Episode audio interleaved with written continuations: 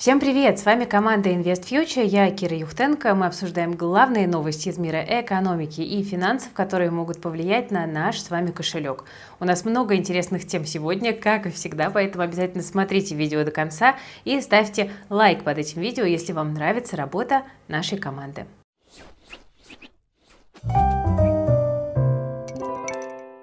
Итак, начнем с важной макроэкономической новости. Еврозону накрыла таки техническая рецессия. По данным от Юростат, ВВП зоны евро просел на 0,1% к последнему кварталу 2022 года. И там, к слову, в последнем квартале тоже был минус 0,1. Ну а спад ВВП больше двух кварталов – это равно техническая рецессия. Ребята из Oxford Economics считают, что дела внутри еврозоны не очень, но они же и предсказывают, что рост должен все-таки начаться со следующих кварталов на 0,2% каждый квартал до конца года. Даже Европейский Центральный банк вроде как собирается поднять ставки еще на 25 базисных пунктов в июне и июле, то есть к технической рецессии они серьезно все еще не относятся относится. Ну, дело в том, что все не так плохо, как может показаться. То есть плохо, но не очень. Рецессия в данном случае это скорее техническое явление, потому что если смотреть на безработицу в еврозоне, то там все нормально, минимум исторический. Ну, а инфляция в три раза выше цели Европейского центрального банка. Так что даже если экономика и находится в технической рецессии, это может быть даже позитивным моментом, потому что помогает сбить инфляцию. Ну и, между прочим, не стоит переживать за спрос на энергоресурсы энергоресурсы. Когда на улице жара, все равно все будут включать кондиционеры, ну а значит энергию потреблять будут с удовольствием. Но страхи все-таки остаются. Тем временем Всемирный банк во вторник выступил с недобрыми прогнозами. Там считают, что рост мировой экономики в этом году замедлится и прям как будто к Великой депрессии нас готовят. Всемирный банк прогнозирует рост в этом году на 2,1%, когда в прошлом году рост был 3,1%. Ну и, естественно, на рынках нервозность начинает на фоне таких прогнозов расти. Ну и, как вы понимаете, рубль тоже тут как тут.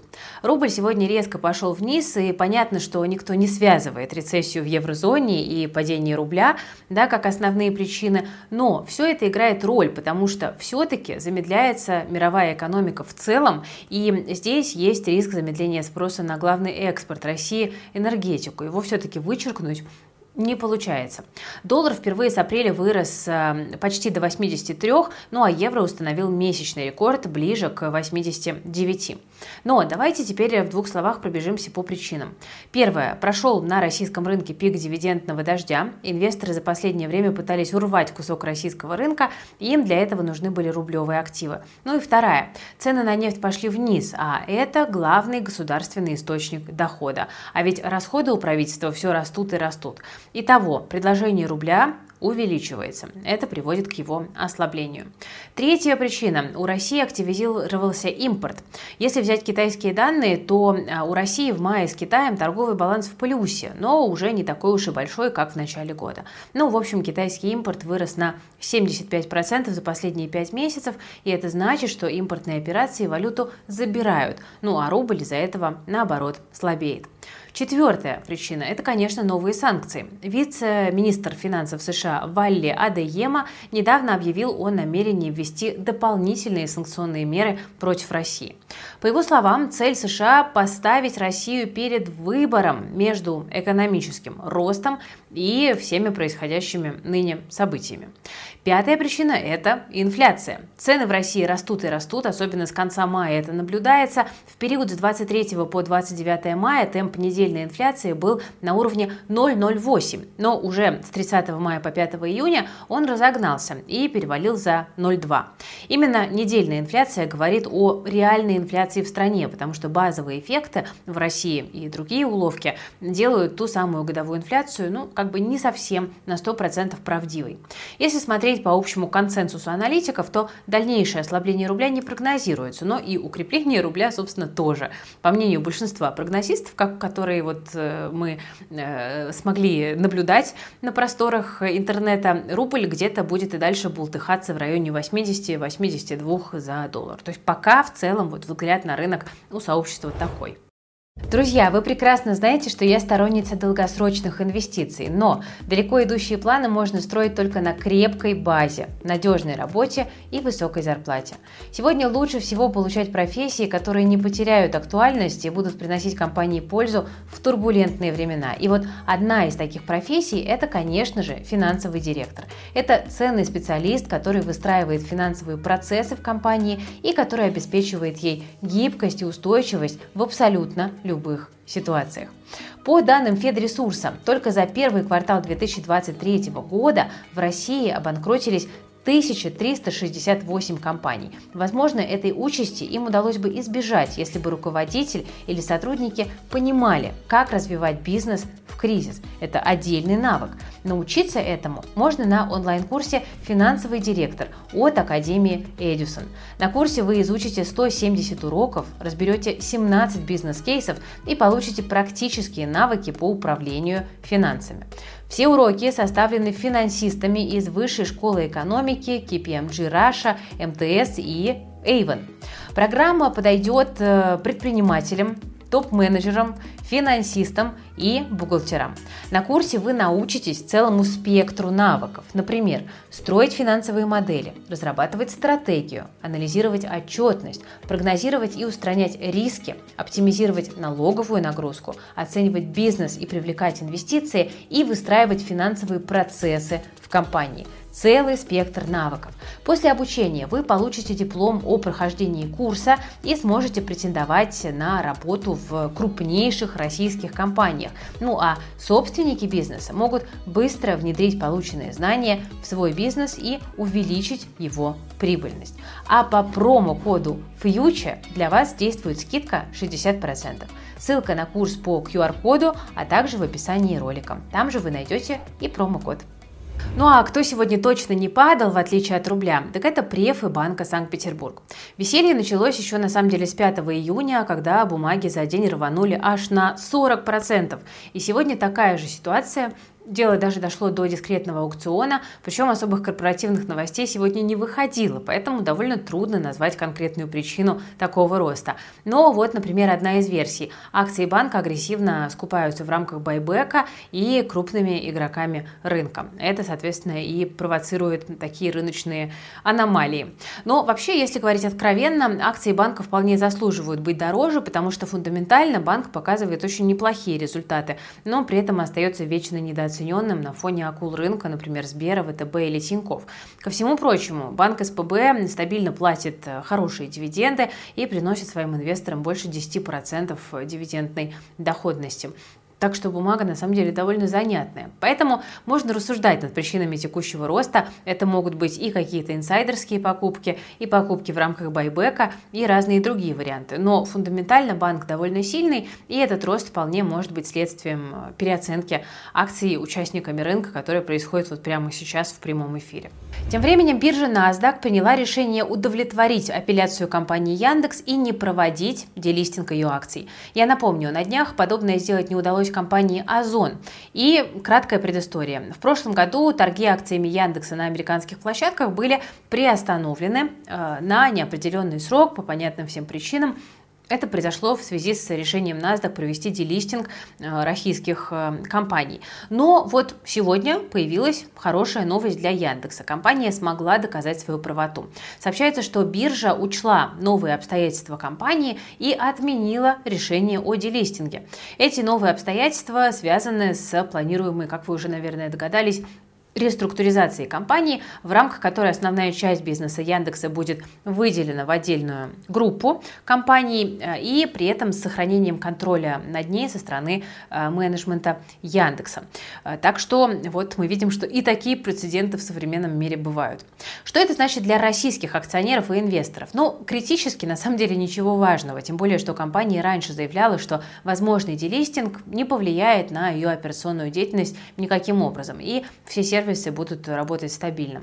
Благодаря решению NASDAQ При этом акции Яндекса сохранят свой листинг на бирже, но важное уточнение, торги по бумагам будут все еще приостановлены э, до э, завершения процесса реструктуризации компании. Давайте мы с вами продолжим тему рынков и поговорим о самом приятном для инвесторов – о дивидендах. Вы помните все дивидендный дождь на Мосбирже, который на нас недавно осыпался. Ну вот, частично он продолжается, но присоединились к нему далеко не все. Давайте расскажу и напомню. Во вторник Совет директоров Лензолота одобрил выплату по итогам 2022 года. Сумма составит 131 рубль на префы, доходность 4,5%, а вот по обыкновенным акциям платить не собираются. В среду на дивиденды решился Совет директоров КАМАЗа, сумма 1 рубль и 84 копейки, и это обеспечивает э, доходность на уровне 1%. Грустно, но хоть что-то. Совет директоров э, НМТП сегодня тоже рекомендовал дивиденды, э, там примерно 0,8 копеек на одну акцию, доходность уже намного более приятная, это 9% к текущим ценам, и многие посмотрели на бумагу с интересом. ВУШ, Норникель, Русал, Аэрофлот, Химпром, самолеты Полюс на этой неделе э, отказались от дивидендов. Такое решение приняли советы директоров компаний. Ну и причины таких решений, в общем-то, у многих компаний понятны и похожи. ВУШ активно растет, и деньги нужно пока что вкладывать в себя, но уже в четвертом квартале этого года компания обещает вернуться к обсуждению распределения прибыли. Русал не заплатил из-за отказа Совета директоров Норникеля от дивидендов, и в Русале даже ранее заявляли, что экономических причин у Норильского никеля для отказа от дивидендов как будто бы и нет, но все-таки решили не платить. Дальше Аэрофлот. Ну, это, собственно, Аэрофлот. У компании отрицательный собственный капитал, и живет она на дотации государства. Какие уж тут дивиденды. Хотя перспективы в целом в каком-то будущем, наверное, есть. Число пассажиров на внутренних авиарейсах России достигло максимума за 15 лет. Это 22,5 а, миллиона человек.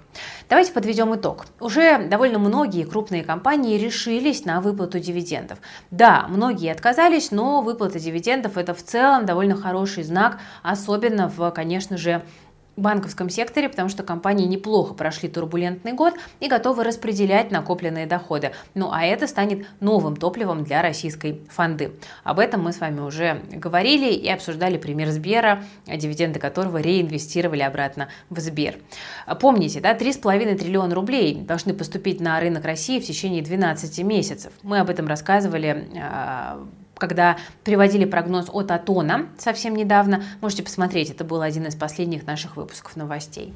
Судя по всему, от Сбера в будущем можно будет ждать продолжения дивидендного дождя, потому что у компании все неплохо, даже, я бы сказала, хорошо.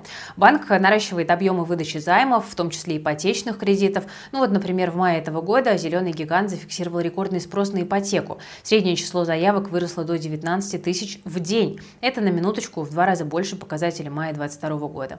Поэтому за первые пять месяцев этого года компании удалось нарастить выдачу ипотеки на 40% по сравнению с тем же периодом прошлого года. Больше всего кредитов на жилье, конечно же, выдали в столице.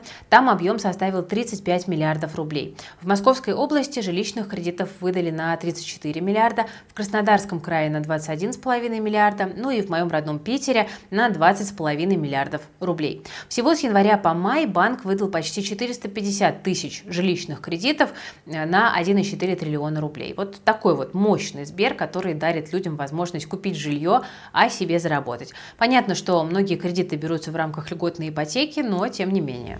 Кстати говоря, возможность купить хорошее жилье, по крайней мере в той же Москве, постепенно заканчивается. Я имею в виду квартиры на вторичке, потому что именно в этом сегменте объем предложения резко просел, почти на 33% с января по май.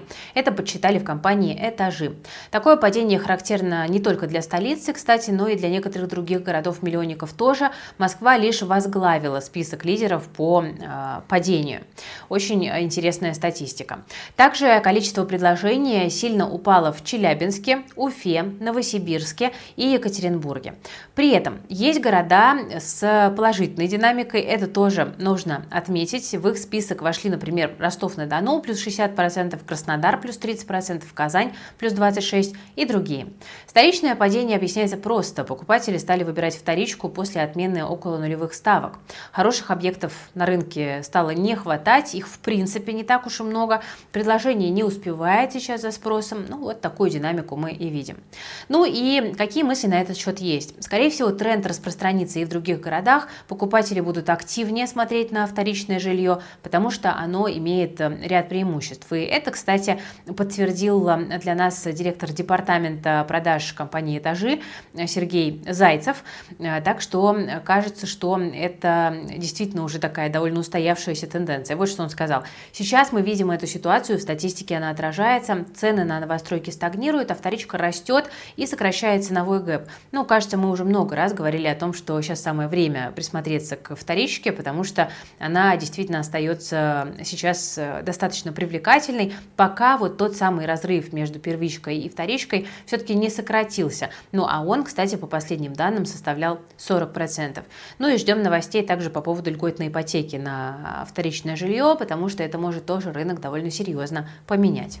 Ладно, давайте поговорим о чем-то приятном. А что может быть приятнее сна? Вот на мой личный взгляд, ничего. Но уж точно не сон сотрудника на работе.